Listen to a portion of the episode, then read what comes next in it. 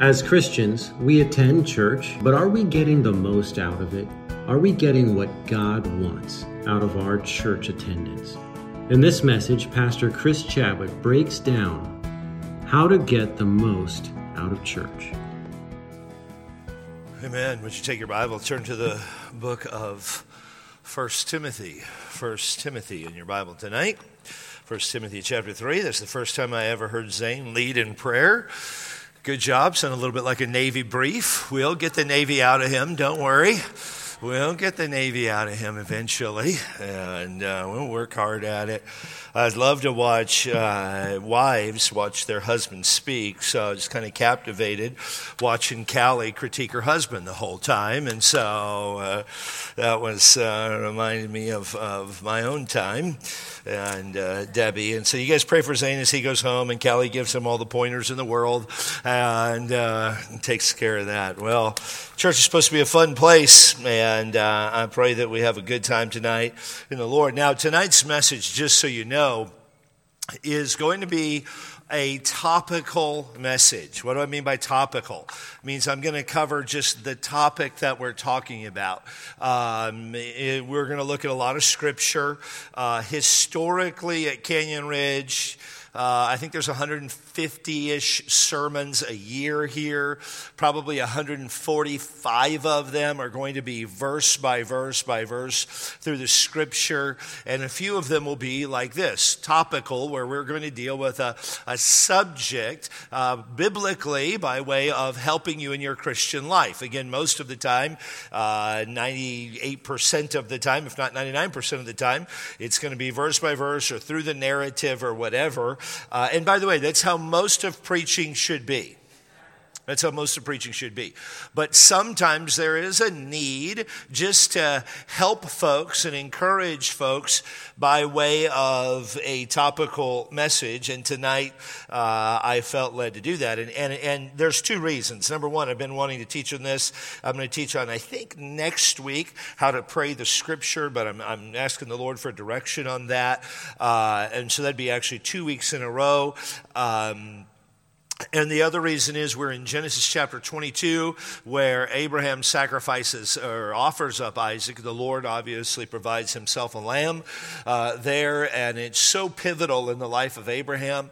I didn't want a bunch of people who are serving with our children tonight who would normally be in here to miss that very, very powerful and impactful passage of Scripture. So, so there's a, another reason that we're not in our normal study in Genesis chapter 22. So, uh, you will have to uh, come back for that. And let me tell you, you want to, because what a powerful, just reading that passage of Scripture is convicting on every single level. And so uh, tonight, let's uh, jump in. I want to talk to you tonight about getting the most out of church. Getting the most out of church. In 1 Timothy chapter 3, Paul is writing in verse number 14, and he says, These things write I unto thee, hoping to come unto thee shortly. Timothy, just to give you a little background to this text, we'll look at a lot of scripture. I won't give the background to all of them. But Timothy is the pastor of the church at Ephesus at this time. He's somewhere around 40 ish years old, 41, 42. Some people, depending on who you listen to, might say 38, 39. So somewhere in that probably four to five year window in there. And, and Paul had started the church at Ephesus. Paul had spent longer, a, a longer period of time at Ephesus than he had any other city uh, where he had planted a church. He planted a church in a lot of places, but he spent over three years in Ephesus. He had left. Timothy was part of the ministry team, and then Paul Paul sends Timothy back to Ephesus uh, to pastor that church, to set things in order, to help people there. And he says, I want to come to you shortly. It's my desire to come to you. Verse number 15.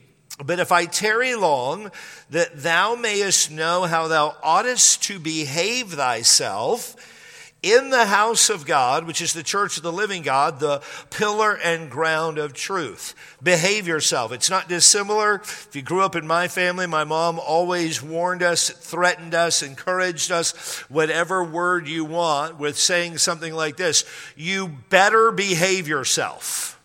You, you better know how you're supposed to act, and you better, my mom would always say this, you better act right.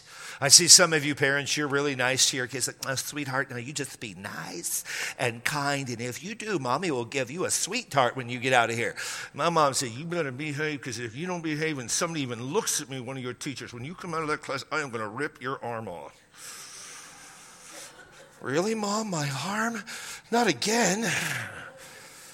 People ask me, How'd you get so much bigger than your parents? I just, my arms kept getting yanked off. It's putting it back on. It's scar tissue. I mean, I'm just, my mom wanted me to behave to act properly, how you ought to. By the way, I like my mom's parenting more than the new age, modern, sycophant, crybaby, children don't obey, give them a phone so they'll listen to you kind of parenting. Well, he won't obey. Here's a phone. Oh, Judith and I, we were in Solvang, California on Friday. This is not a rabbit trail, it's very necessary. That's what I say to every rabbit trail. So it's not Friday, it's actually Tuesday. We're in Solvang and, and we wanted to go hiking on Tuesday, but it had rained so much on Monday that we thought, well, the, the trails will be all muddy, so let's not go on Monday or Tuesday. We'll give it a day to dry out. So we go in Solvang and we went, the kids today call it a, a, coffee crawl. How many of you know what a coffee crawl is? Anybody know what that is? Like nine of us in here. A coffee crawl is essentially where you go from coffee shop to coffee shop and you taste the coffee and you find out which is the best one that is there. And so you just sample all of the coffees and you have to buy them. If you fake a video, they might give it to you free. We tried that. No work. Didn't work. Um, but uh, then we, we were like, well, Solvang's known for coffee and Danishes. So we did a Danish crawl too. Why? Because Danishes are amazing. So we went to like four or five Danish shops and a bratwurst shop and a coffee shop. So we're fat and jacked up and super excited. And it's about 3:30 in the afternoon. The sun is uh, starting to go down up there a little bit and settling behind some of the clouds a little bit. And so we walk by this uh, massage place, and we're walking by, and it's vacation. I'm with my daughter. I've waited 25 years to go on a daddy-daughter vacation. Why? Because well, now she can pay for some stuff. And I said, Hey, you want to get a massage? She goes, No, yeah, no. So we settled on that we'd get a massage and I would pay. So we get a massage, and halfway through the massage, eh, this lady came in with her children. And she had a four year old and a two year old, and she said to her kids, This is what she said to her kids. Now, I want you to sit down on this couch and I want you to behave and don't get up till I'm done.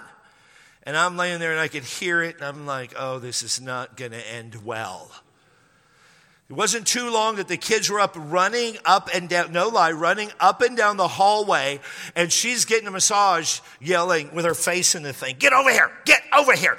Don't make me tell you one more time. She said, Don't make me tell you one more time. No lie, I counted 13 times. Get over here. And then she started in with the bartering. If you come over here, I'll give you candy. It's bartering. Everybody, every parent does that who doesn't have straw. I'm not teaching on parenting, but here's a rule. If you say something, you've got to keep to it. If you're like, if I give as soon as you lose words, you lose. You start doing that. you got nothing. And your kids know it. They've already won. And these kids, they didn't listen to their mom. I'm like, I literally said, I provide parenting consultation. Give you a discount, $200 an hour. And then she did. So people go from bartering to negotiation, and then they go to self pity. And this is what the mom did. I was so mad. Oh, I got tense all over. The mom goes, I try to get one thing for me a year, just one thing, and you're so rude to me. I can't even get the one thing per year. And Judith and I looked at each other and I thought, if you were a better parent, but I didn't say that. Why? Because I love Jesus and he wouldn't let me. I literally prayed, Lord, can I say something? And he said no. And I, I thought Judith would be upset. And I'm like, babe, I almost said something, I, but I was afraid. She goes, oh, Dad, if you hadn't been there, I'd tell you what I would have said. And I'm like, well, next time, give me the high sign. Like, go for what you know or something. Let me tell you, I had plenty to say right there. This woman did not make her children behave. Can I just tell you, your children, this is just a parenting thing, it has nothing to do with the message. It's just your pastor being a pastor. Your children ought to know that when you say it, it's a one hit wonder. You better wander back over to do what I said, or you're going to get one hit. It's the Milli, Milli Vanilli style of parenting. And girl, you know it's true.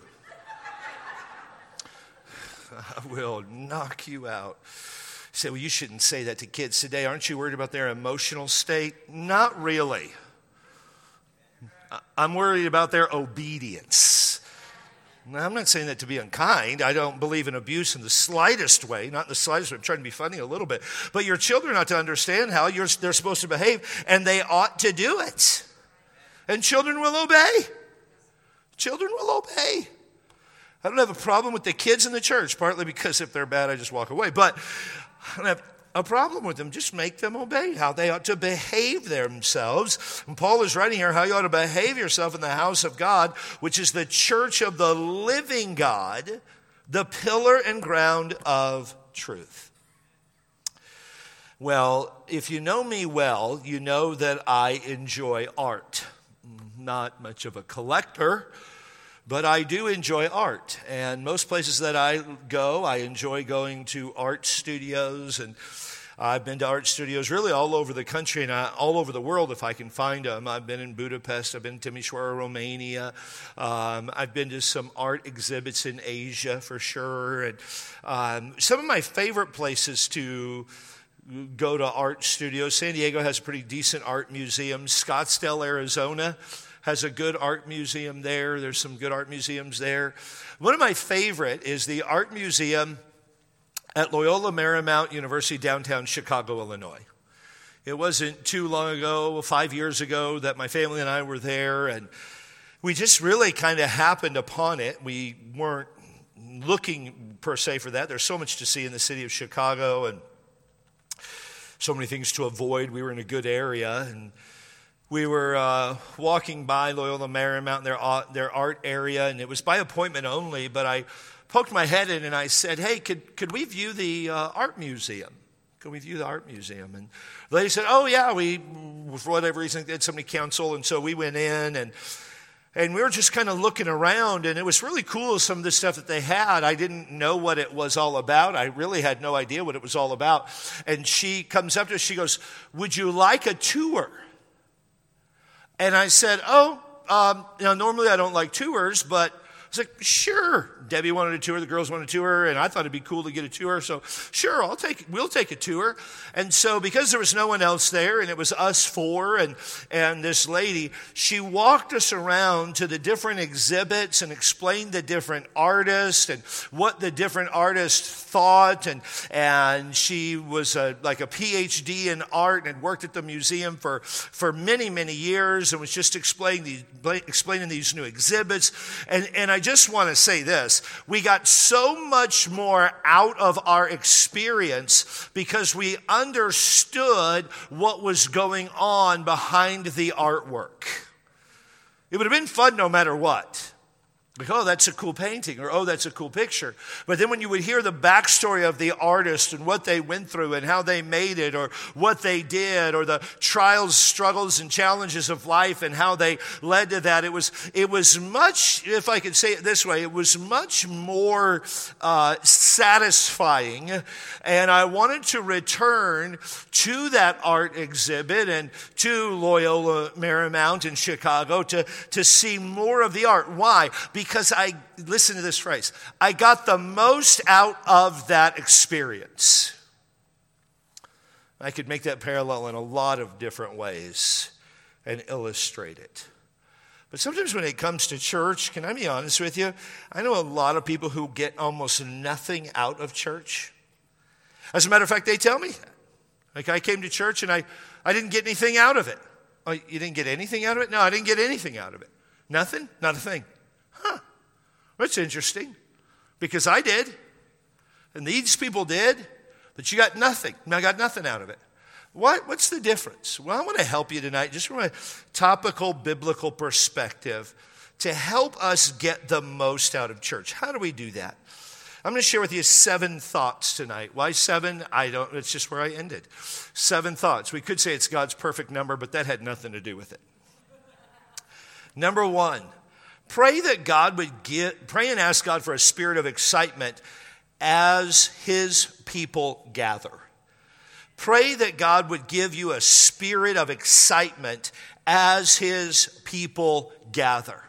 Well, Pastor, what do you mean? I mean, pray and ask God to excite you. Just leave these up while I talk about them tonight. Just pray and ask God to excite you to look forward to coming to church. If you're going like this, oh, man, we got to go to church tonight. okay, come on, guys, let's go. Let's get it over with. If going to church is like going to your in laws at Thanksgiving, there's a problem.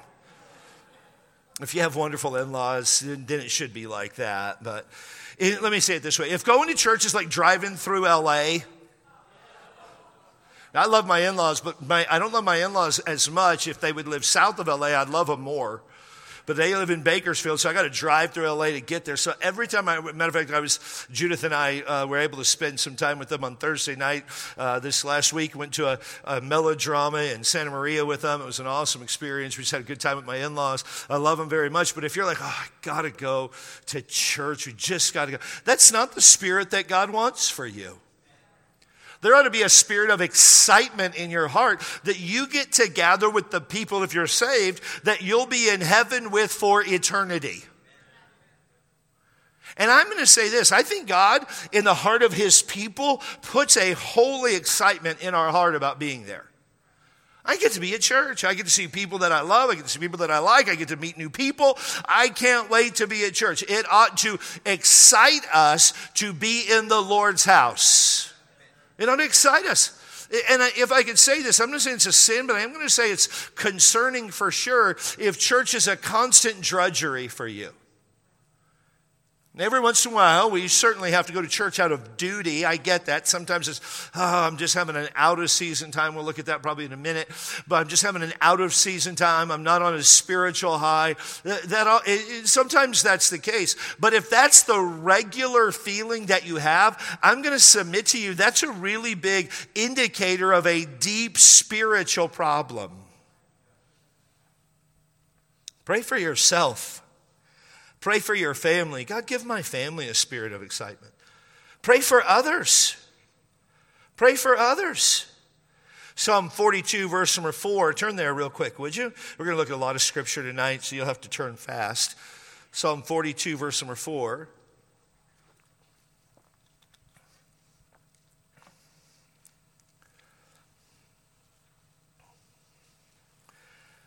Psalm 42, 4. When I remember these things, I pour out my soul in me. For I had gone with the multitude. I went with them to the house of God. How did I go? I went with the voice of joy and praise, with a multitude that kept holy day, or kept the holy day. I went with them with a voice of joy and praise. I was excited to be with them. That's a voice of joy and praise. Look over at Psalm 84:10. Turn to the right a little bit. Psalm 84:10. Psalm 84:10. Scripture says, "For a day in thy courts is better than a thousand. I had rather been a doorkeeper in the house of my God than to dwell in the tents of the wicked." I, I just, I'd rather be a doorkeeper. I'd rather, here's what a doorkeeper is a doorkeeper is an usher. I'd rather be an usher in the house of God, just to be with the people of God, than to dwell in the tents. And tents was a, a, a, very high and lofty place in this time period, than to be in the tents of the wicked and to live in these beautiful tents. I'd rather just hang out and be in the house of God, be around the people of God. Psalm 95, verse number 2. The Bible says, Let us come before his presence with thanksgiving and make a joyful noise unto him with psalm. Psalm 122, verse number 1. I was glad when they said unto me, Let us go into the house of the Lord. I was glad when they said, Let's go to the house of the Lord. I was glad when they said, Hey, let's go to church. I was glad when they said that. That ought to be our spirit. And by the way, this ought to be your prayer. You, you ought to pray something like this Lord, I pray that I'll have a spirit of joy and gladness every opportunity that I get to go to church. See, these are God's words, Psalm 122 1. And you ought to pray them to connect the promise of God with the prayer of the saint is a wonderful thing. God, give me and give our church family. And as God brings individuals to your mind that maybe they've been struggling, God, give us a spirit of joy as we enter into your house. Let it never be said that we come to church and it's drudgery, it really even duty. Let it always be a delight to enter into the house of God. So pray and ask God to give you a spirit of excitement as His people gather. I tell you what, this is what, what's going on here spiritually is far more impactful than what went on at any stadium in the NFL today, or the NBA, or the World Series. Praise God, the Braves are doing well. Say, why are you rooting for the Braves? I don't know, but I, I am. I really don't care. I do. I do kind of care about baseball. I like people that sing the national anthem that don't kneel for the flag. I'm almost becoming a baseball fan. Wednesday night, I'm actually going to wear an In and Out t shirt to church. Yeah, and we're not going to check your vaccine mandates either. I just. I just kind of like them. We're going to take a staff trip this week to In and Out just to support them. I'm going to bring a sack lunch so that I can get food down but I'm going to go just to support them, let them know I'm there. It's like a field trip. excited about that. excited about that. Pray that there would be a spirit. Anything, what happened here today is the most important thing that happens. Not just in our church, in every Bible preaching church all over the world. It's not unique to Canyon Ridge. It's unique to Bible preaching, Bible teaching, Orthodox churches that teach the doctrine of the apostles that goes all the way back to Jesus Christ in the book of Matthew and context, understanding, and learning of the Old Testament. I mean, this is the most exciting thing that happens in all of our lives every single week. We ought to be excited about it. Secondly, tonight, getting the most out of church Come with a spirit to encourage, be encouraged, and fellowship. Come with a spirit to encourage, be encouraged, and fellowship. Turn to Romans chapter 15, would you? Romans chapter 15. Romans chapter 15, verse number 1.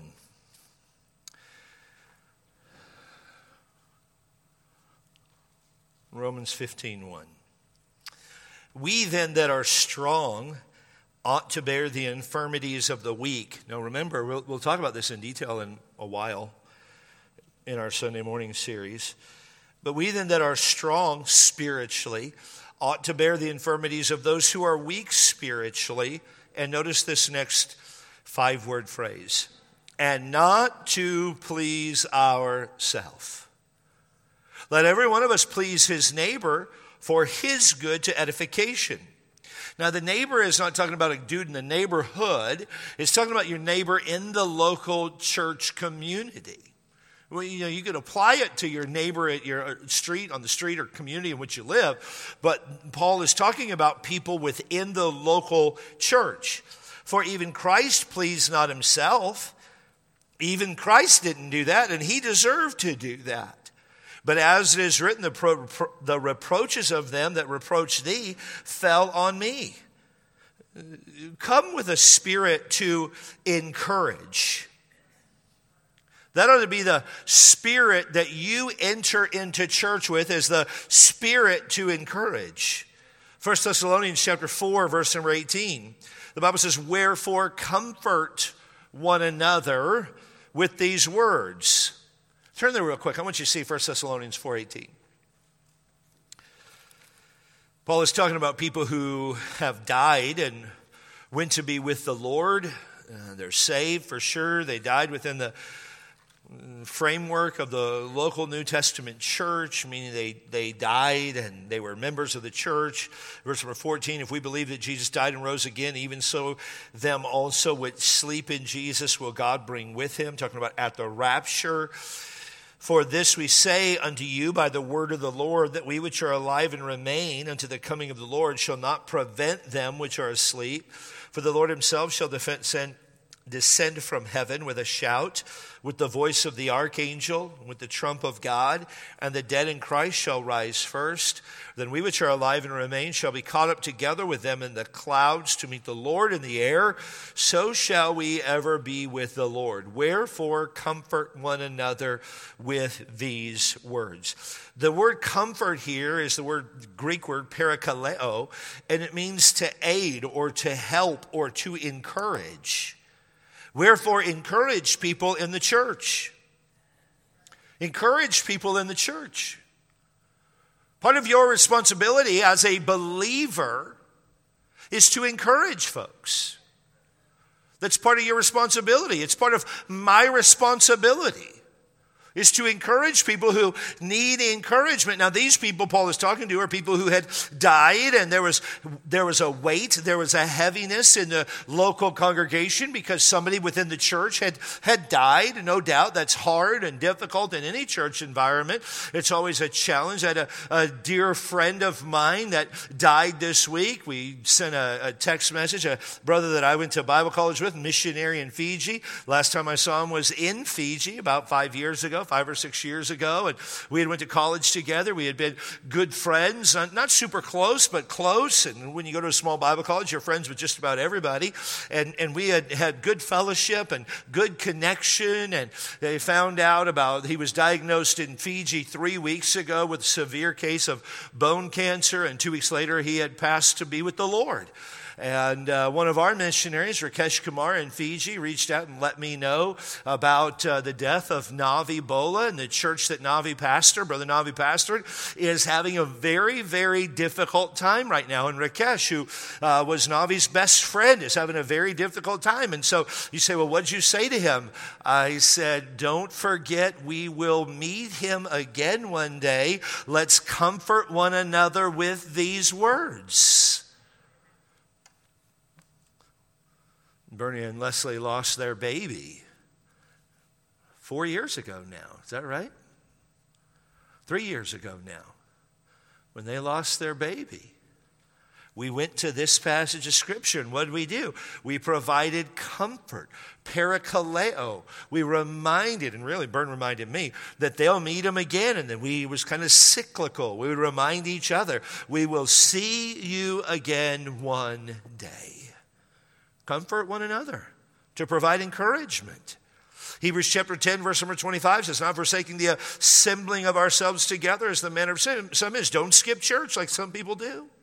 That's what Hebrews 10 25 means. But exhorting one another adds so much the more as you see the day approaching. The word exhort in Hebrews 10:25 is the same word as comfort in 1 Thessalonians 4:18, parakaleo. But provide aid, comfort, encouragement, encouragement to put courage into. Sometimes people are weak and they're struggling and they're having a bad day. Part of your responsibility as a believer is to put courage into that person.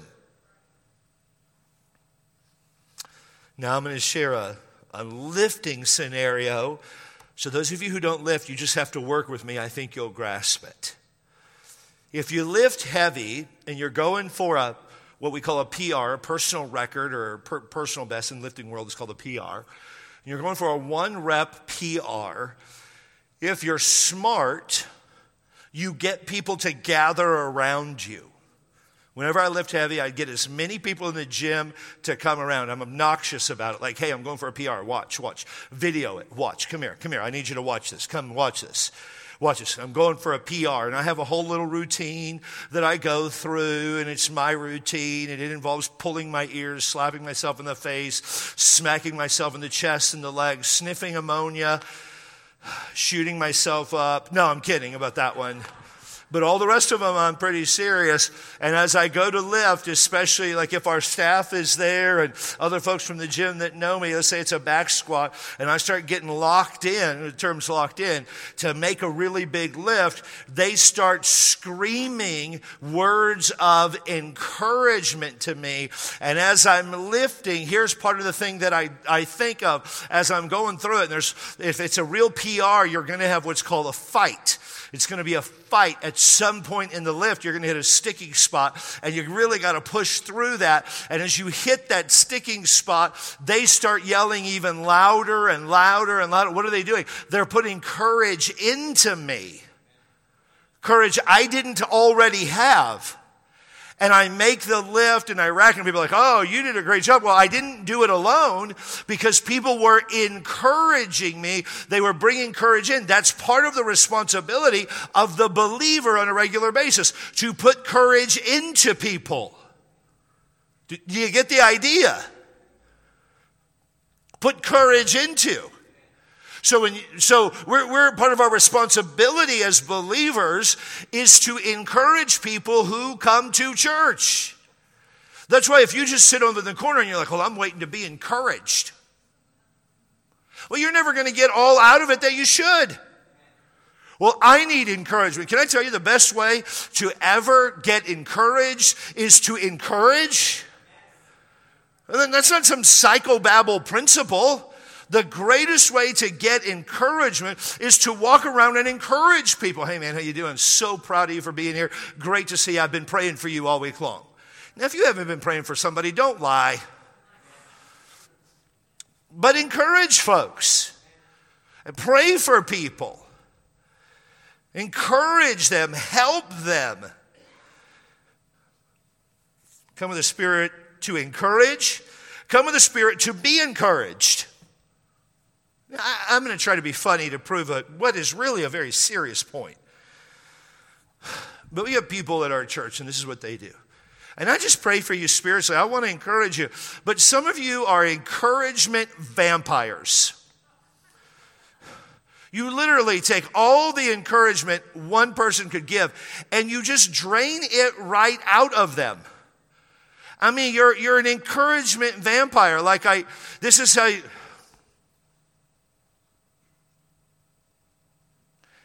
Hey man, how are things going?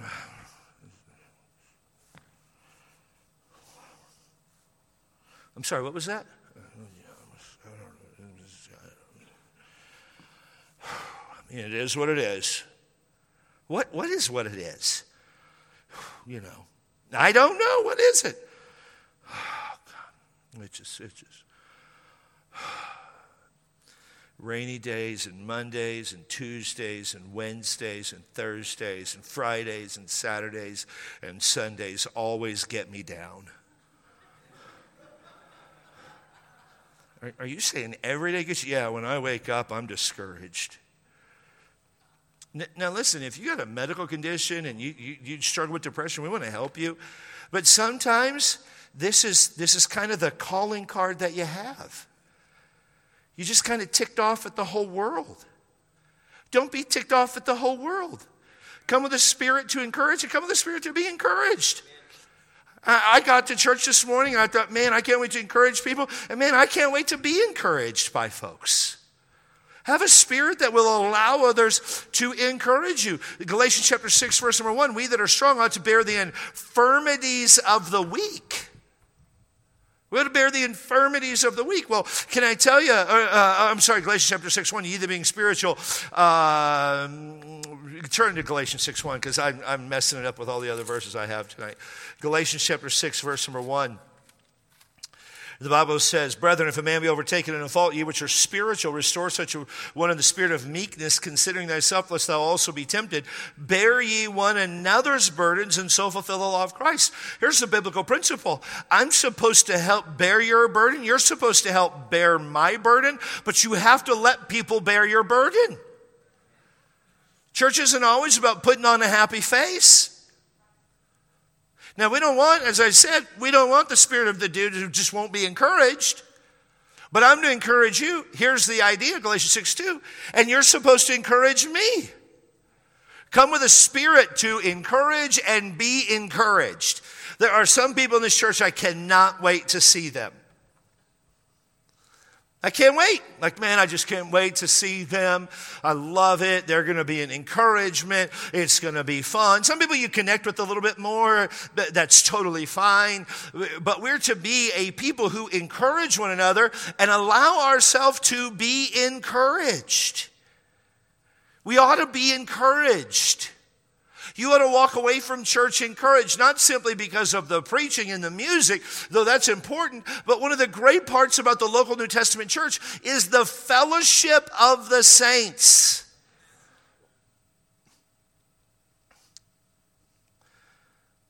Why do we have a Wednesday night service?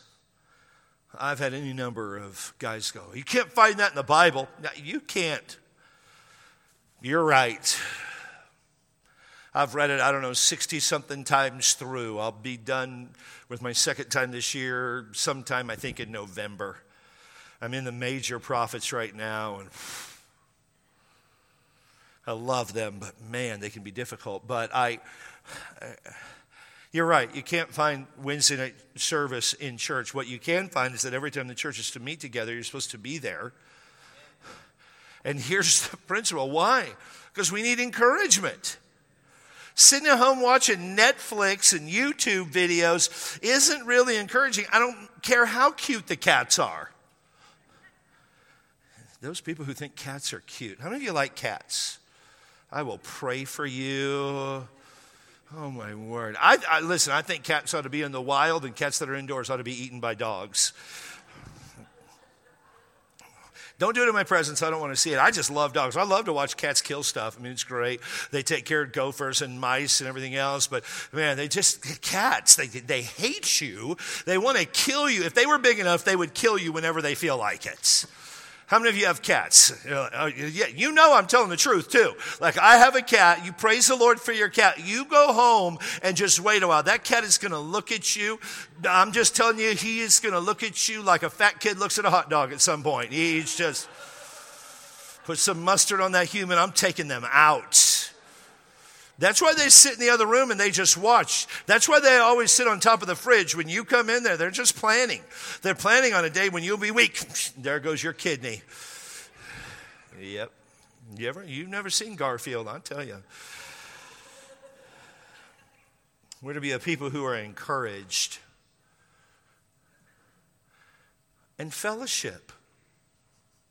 Come with the Spirit to be encouraged, to encourage rather, be encouraged, and a spirit to fellowship. To fellowship. The word fellowship is a Greek word koinonia, means to come together. We're, we're to come with a spirit to come together. Fellowship with different people every week. If you fellowship with only the same person every week, you're missing the diversity and the beauty of the local New Testament church. I'm encouraged by Bill and Linda Griffith. They're an encouragement to me. I love Bill and Linda, but I can't hang around Bill and Linda all the time. Why? Because I'll be hi- happy and quiet all at the same time. Linda's always happy, Bill's always quiet. So I, I have to talk to other folks in the church. And the diversity of fellowship is going to encourage me And I'm to fellowship with different folks. So, how do I do that? Well, I got a couple ideas. You know, I got a couple ideas. Come early. If you can at all, come early. I always worry about people that schedule to get at church right as the service starts. Matter of fact, I can almost tell you spiritually that when I see people consistently come in just as the service starts, or I've even we've even seen people over the years that come in a few minutes late. They come in a few minutes late every week, and they they leave really quick. They come in late, they leave really quick, or they come in early and they stand over in the corner and they make people come and talk to them, and they they're they're an energy drain, they're an encouragement drain, they're an energy vampire, whatever the case you want to call it, or, or an encouragement vampire, whatever you want to call it. It's not long before they're not living for Christ at all. Come early, stay late. Well, I got so much to do. You know what most people do? This is what I've learned because I ask when people have so much to do. And sometimes people really do. Some of y'all have to get up at 4 a.m. I get all of that. And your pastor is not being unkind here. I am not speaking to you, but I'm speaking to the person who doesn't have to do that on, on you know, and, and Sunday night we get out pretty early. We'll be done in a few minutes. Um, I'm just letting the kids have fun, so hold on and encourage your pastor. Uh, while we fellowship and I talk. Um, it's like being with Bill. Uh, I'm kidding. Linda's shaking her head, and Bill's writing a note. Tell Pastor he's a jerk. And so, which is true. But if, if we're not careful, we view church simply as what happens when the service, when the music starts playing, and we view church as being over when we're dismissed from this room. But church is so much more than that. Church is so much more than that. Church is a place of encouragement. Church is a place to be encouraged, to encourage, and a place of fellowship. Here's the truth in going through the scripture, you don't always, as a pastor, get the privilege of preaching encouraging messages. Matter of fact, a lot of studies have been done about the nature of the text. This is one of my problems with the modern day church movement. People always preaching encouraging messages. In the Bible, it's three to one, negative to positive. They're like, why are you, man, why, it seems negative? Well, because the verse is negative. I don't really, I would, I would rather only speak on the positive passages of Scripture. But then I'd be a really bad pastor, and ultimately we wouldn't be encouraged in the Word. We'd be fluffy but where the encouragement comes and the help comes and the strength comes is in the one on one courtyard conversations that we're constantly having with different people. And so, people, this is what people will tell me oh, I talk to different people all the time. I encourage you to journal that. Put it in your phone or get a paper journal, however the case, and just write down who you fellowshipped with every week at church. And you'll really begin to see whether or not you really are diverse in your fellowship. I, I want a fellowship with people who speak different languages. I want a fellowship with people from El Cajon, different countries. I want a fellowship with people from different backgrounds and different education levels. That's how we ought to be. And we ought to journal that. So, fellowship. I got to move on. I preached for 26 minutes, two points, and, and we got seven to go. This next one's fast. Number three, look for opportunities to serve and pray for the people you serve. Look for opportunities to serve. In January, we will be having a ministry involvement night here at Canyon Ridge. And it's going to give you opportunities to serve. And sometimes people say, Well, I signed up for a lot, no one, I, I, I'm not able to do that. Yeah, because we don't always need computer repair or we don't always need your specialty. And, and don't take us as negative. When we have a need, I promise you, will be, somebody will be calling you. But you can even serve just people in our church by going to them, uh, encouraging them, helping them as they carry stuff. Can I just, maybe this is a pet peeve, maybe it's generational, but I think it's biblical.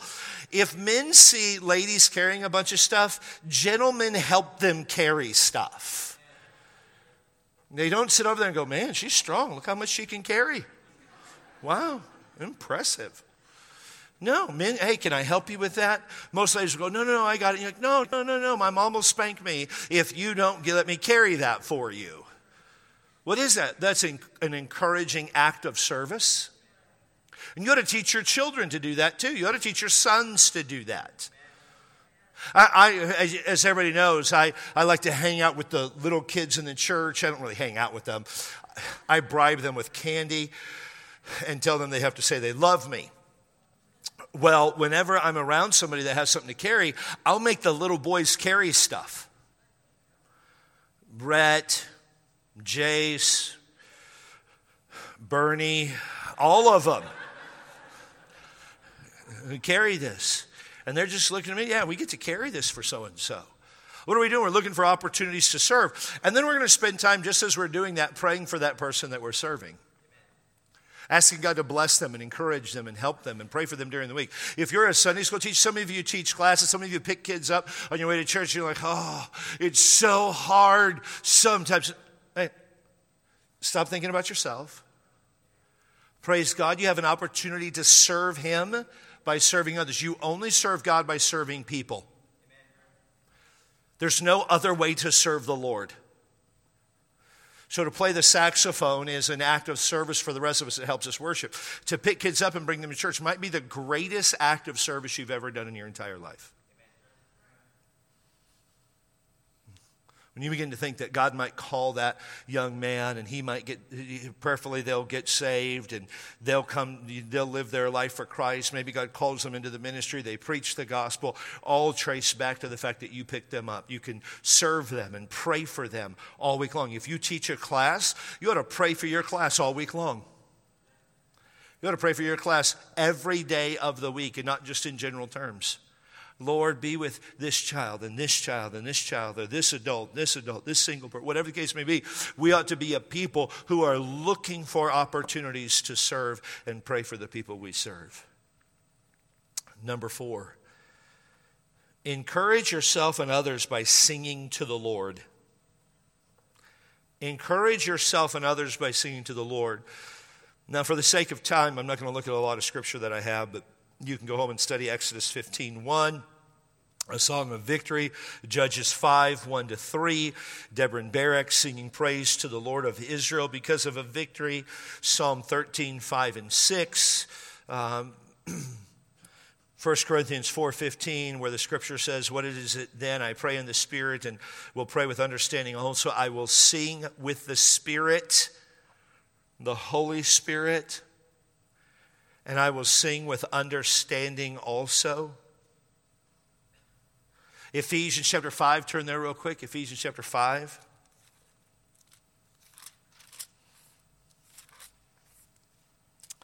Verse number 19.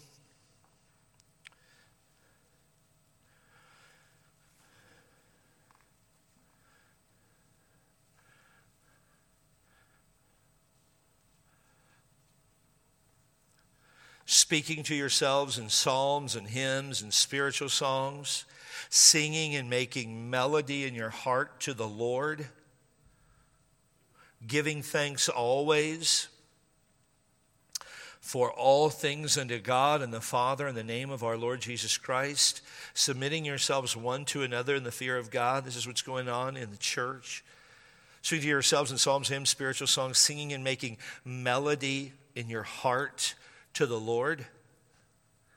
Now we're supposed to sing well psalms, the psalms, hymns, the hymns of the faith, spiritual songs like uh, "As the Deer" is a psalm, but we sing some spiritual, shorter songs. We try to follow this model in every service of psalms and hymns and spiritual songs, and singing in our heart to the Lord. Encourage yourself by singing to the Lord.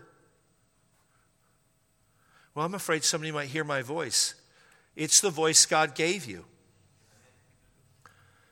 It's funny. Sometimes I hear people singing, and I want to hear good people singing, and, and, and, people who sing well. So sometimes I'll hear people singing.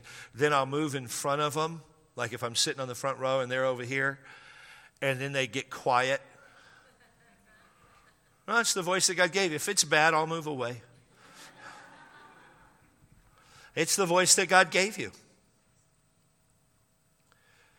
Turn to Colossians chapter 3. Galatians, Ephesians, Philippians, Colossians chapter 3.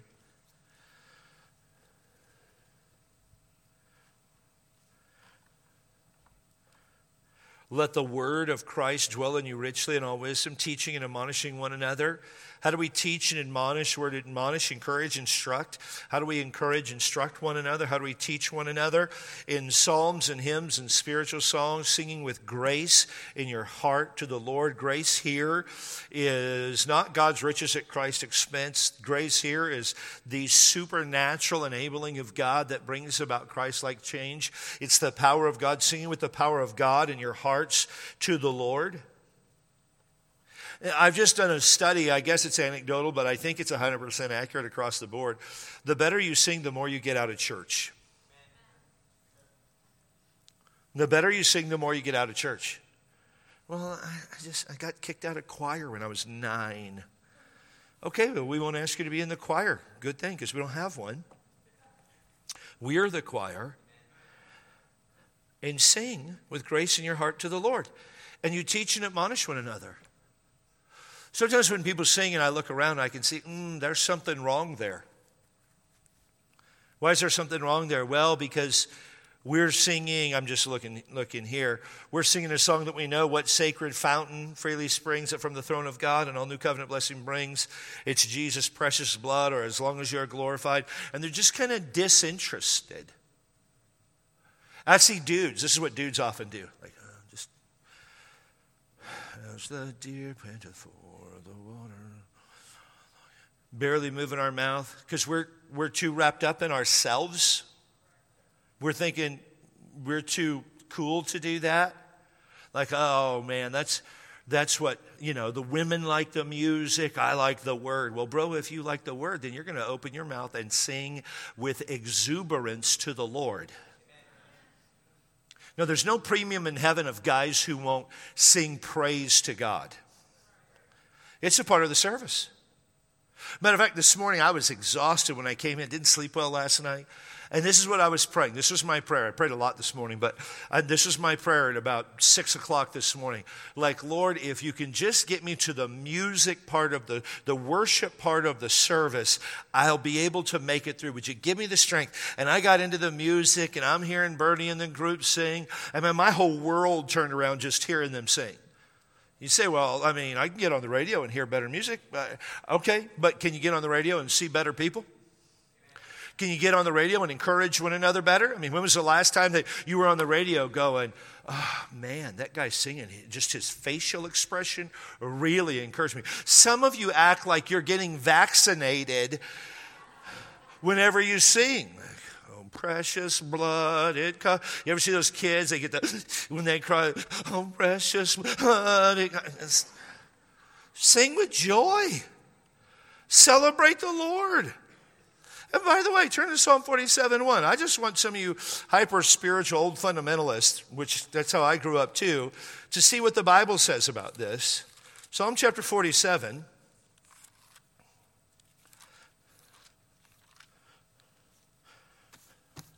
Say amen when you get there.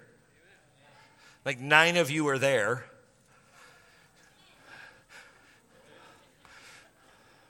Psalm 47, verse number one. Oh, clap your hands, all ye people. Shout unto the Lord with the voice of triumph. Now, watching white people clap in church can be funny. Some of you have the, have the rhythm of an armadillo with a sprained left ankle. I'm watching you clap, and I'm like, holy cow, I've never seen such bad timing in my whole life. But regard, I'm, I'm, I'm being a little bit funny, but not really. We ought to clap unto the Lord. Well, who are we clapping to? To the Lord God Almighty with the voice of triumph. Well, what's triumphing about Sunday morning? Every Sunday morning, we're celebrating the greatest, greatest triumph of all time the resurrection of Jesus Christ. I say that every week. I think you forget it. It's not just on Easter Sunday that we celebrate the resurrection. The reason we meet on Sundays, the reason we don't meet on Saturdays, is because Christ rose from the grave on Sunday morning. And every week is a consistent reminder of the resurrection of Jesus Christ. And when we meet together, we can sing. Granted, watching Bernie sometimes sings. He, he has the life of a sea urchin sometimes. I get it. Lift high. I never. I mean, get a music stand. Use your hands, whatever. But let's be a people who clap and praise the Lord. yeah, practice. Number five, look forward to and ask God to bless the preaching of His Word look forward to and ask God to bless the preaching of His Word. Here's the truth not every message is going to be a home run. Hopefully, at least if we read the scripture, we didn't strike out. But have you ever noticed that sometimes what's not powerful for you might be life changing for someone else? I was in church not too long ago, and we got done. I don't remember where I was.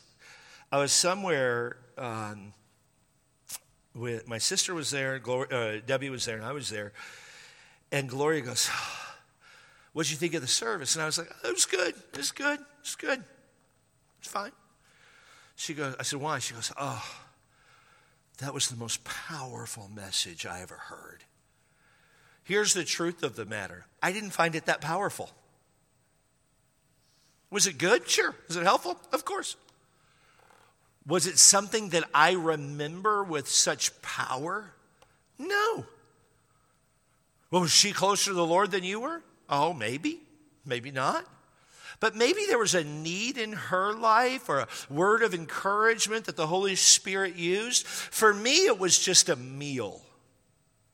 Like, like, like, let me illustrate this way. Not every meal is a great meal. Right? Not every meal is a great meal. Matter of fact, some meals aren't even good, they just get you to the next one. Oatmeal, not that good. Matter of fact, some people are like, oh, I like oatmeal. I'm like, tell me how you make it. Oh, I put four scoops of brown sugar in it, three tablespoons of, of honey in it. I put Cheerios in it, nuts in it, and three pounds of fruit. Bro, you don't like oatmeal. You like everything else. Totally fine with that, by the way. But oatmeal, just oatmeal in and of itself, not really that good, but you can survive on it, can't you? You don't want a steady diet of oatmeal for the rest of your life, but you can. You'd survive. You'd be okay. But sometimes meals just get you to the next day. But some meals are amazing.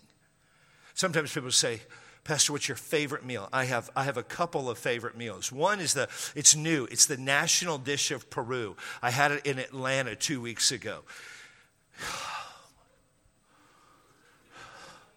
The person who wrote, Heaven came down and glory filled my soul, did so while eating that, that meal. It's skirt steak that is sliced thin and, and it's marinated for about 48 hours in this soy sauce, sugar, and a touch of Jesus. And then it's, it's fried, and then there's some onions fried with it, some tomatoes, and then these french fries I talked about before, I can't get it out of my mind these french fries, double fried. Uh, they put them on a down, the french fries down, and then everything else goes on top of it. It's an amazing meal. One of my favorite dishes ever.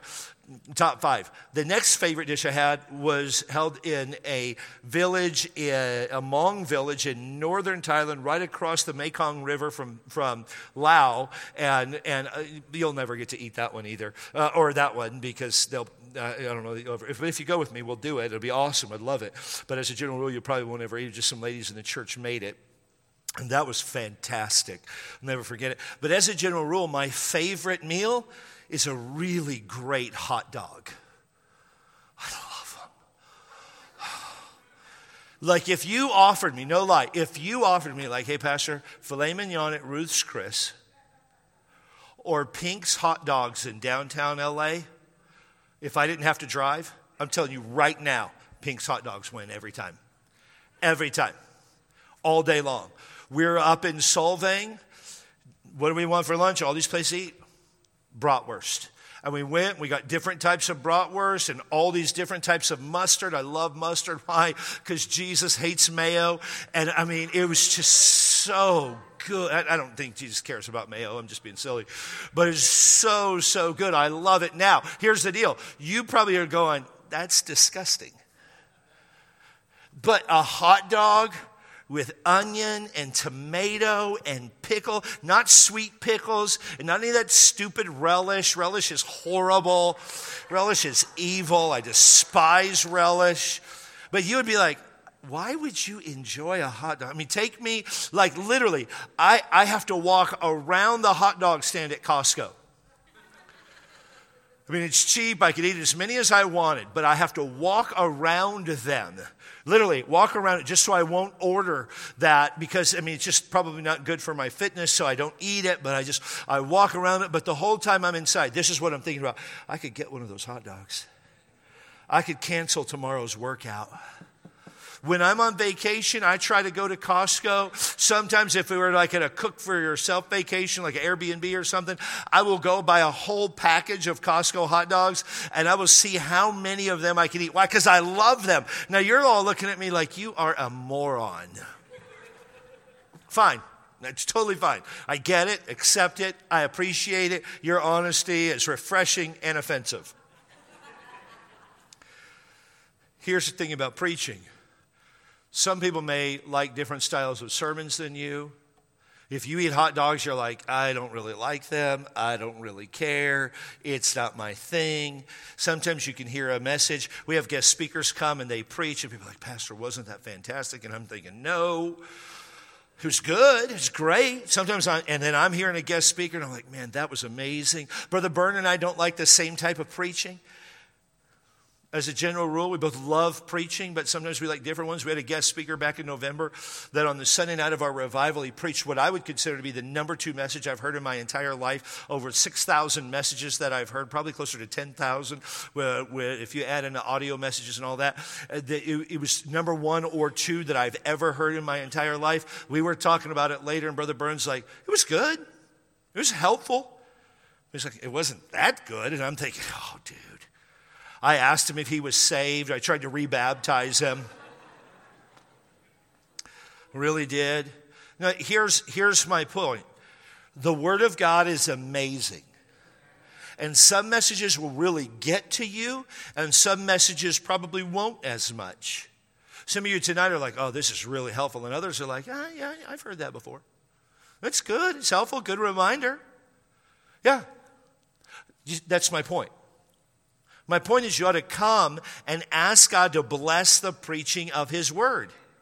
And look forward to, I want to look forward to all week long the preaching of the Word of God. Some things about messages will be better, some things won't. You got a human element. Sometimes my humor's amazing, sometimes my humor's anything but humor. And we're commanded to preach. 1 Timothy chapter 4, verse 2. I charge you therefore before God, the Lord Jesus Christ, who shall judge the quick and the dead at his appearing. Preach the word. That's what we go verse by verse through books of the Bible. We're commanded to preach the word. That's, that's why we don't do a steady diet of topical preaching like this. Why? Because it, it, it affords too much of the preacher's opinion in it. I could say too many things. Ask me a topic, I could come up with a message about it. But as we just go verse by verse through the scripture and, and allow the word of God to dictate, that's where life change really comes from. And we're commanded to preach it. So pray for the preaching during the week. Have some way to remind yourself every time you see a pen, because your pastor loves fountain pens, pray for preaching. They both start with the letter P. I don't know. I'm just coming up with dumb ideas now. But every time you see something, let it trigger you to pray for preaching. Pray for yourself, your family, your friends. Pray that lost people would be saved. Pray that Christians would be encouraged. And pray that we would have joy during the preached word of God. Having joy might be different for folks. Some would deal with it with a lot of laughter, some might deal with joy a little bit differently, but have joy in your heart. I'm just going to quickly share these next two points and we'll be done. Number six, be open to God moving on your heart and living out a life of faith. You're in Colossians chapter 3. Look again. Let the word of Christ dwell in you richly in all wisdom. Be open to God moving on your heart. Turn to 2 Peter chapter 1, verse number 2. 2 Peter chapter 1. This is such a helpful passage of scripture. 2 Peter chapter 1.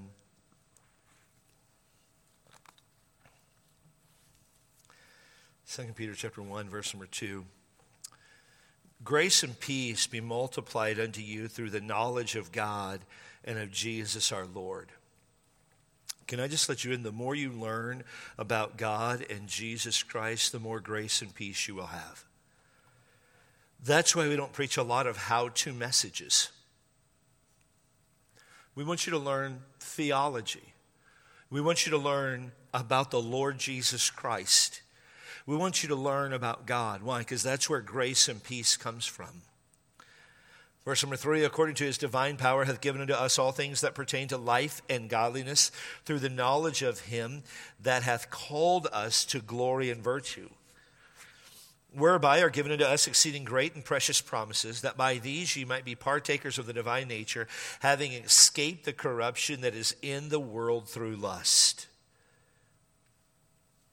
And beside this, giving all diligence, add to your faith virtue, and to virtue knowledge, and to knowledge temperance, and to temperance patience, and to patience godliness, and to godliness brotherly kindness, and to brotherly kindness charity. For if these things be in you and abound, they make you that ye shall neither be barren nor unfruitful in the knowledge of our Lord Jesus Christ.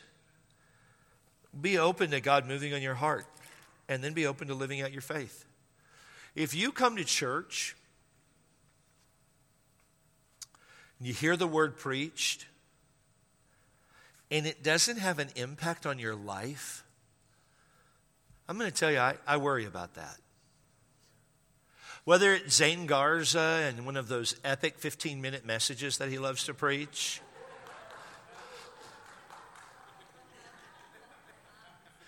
some of y'all about to get cyanide in a meal, I'll tell you right now, Brianna.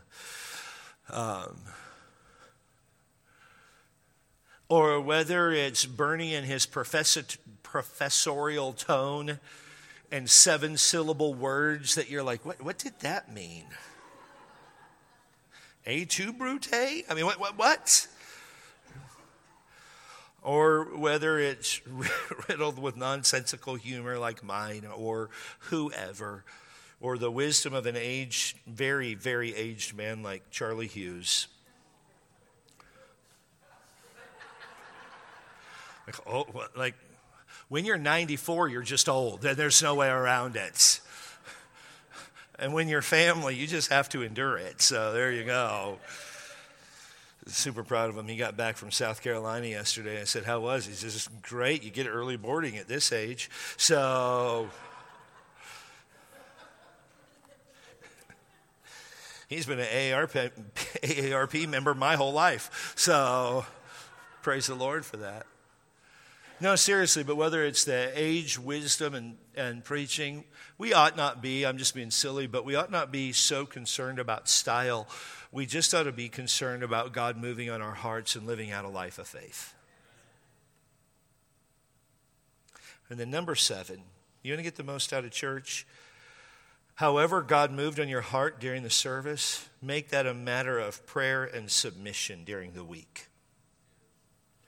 Make that a matter of prayer and submission during the week. Now, I told you I love to go to art studios and things like that and have tours. But I can tell you this I don't really remember any of the artists that I studied. I don't really remember anything that the people have said when I walk out of the art studio, I just walk out and I pretty much forget about it. I'm not saying that's right. I'm not saying that's wrong. It's art. Who cares? It's not eternal. But when I walk out, I'm done and I'm going to go do something else. But when we're talking about the eternal Word of God, if He spoke to you during that message, you ought to pray all week long about the things that He spoke to you about. I shared the story of the guy that I witnessed to Friday night when we were both in the hot tub near Solvang, California. Can I tell you where that came from? I mean, God was always working on my heart to be a better witness. But in October, two days before men's retreat, my dear friend R.B. Willett was preaching in a church in Lancaster at Lancaster Baptist, and he preached on the importance of soul winning and leading people to Christ and sharing the gospel. And I walked out of there under deep conviction because I don't share the gospel enough. I'm a pastor, but I look for appointments and I don't look so much for divine appointments. I don't always look for God putting the person in front of me. And so I got under conviction and I began to pray and have been praying since October 3rd God, help me to be a better witness. Help me to be, help me to see the world as you see them. Put people in my path, Lord. I need to lead other people to you. There's more lost people in the world right now than ever before in human history. God, help me to lead people to you. Help me to share the gospel. Show me people. I'm trying to pray that every day. God, put people in my path. And the brother sat down. Well, he's not a brother, but he's a dude. Sat down and God's like, You've been praying today, here he is. Okay. So, however God speaks to your heart, make it a matter of prayer and submission that week. Whatever it is. Well, God spoke to me about not being such an energy vampire. Okay, good. Then that needs to be a matter of prayer for that week, and maybe for much longer. Maybe for the rest of your life. I don't know. I'm just saying, whatever. I'm going to have to pray to witness to people like you, most of you are. I'm going to have to pray to be a witness to people every single day of my life because it's so easy to let everything else cloud out what is most important when there's nothing more important than sharing my faith. Some people say, well, Pastor, I do this so you can share uh, faith. Well, I can share my faith, but God's called you to do the same thing. God's called all of us. So make it a matter of prayer. Whatever the message is, make it a matter of prayer. However, God speaks to you, make it a matter of prayer and submission during the week. God, however you speak to me, this is what I'm going to do. Thank you for listening. Hear more messages anytime at canyonridgebaptist.com. If you're in the San Diego area, please join us for a service. We meet on Sundays at 8:30 a.m., 10:30 a.m., and 5 o'clock p.m. We look forward to seeing you.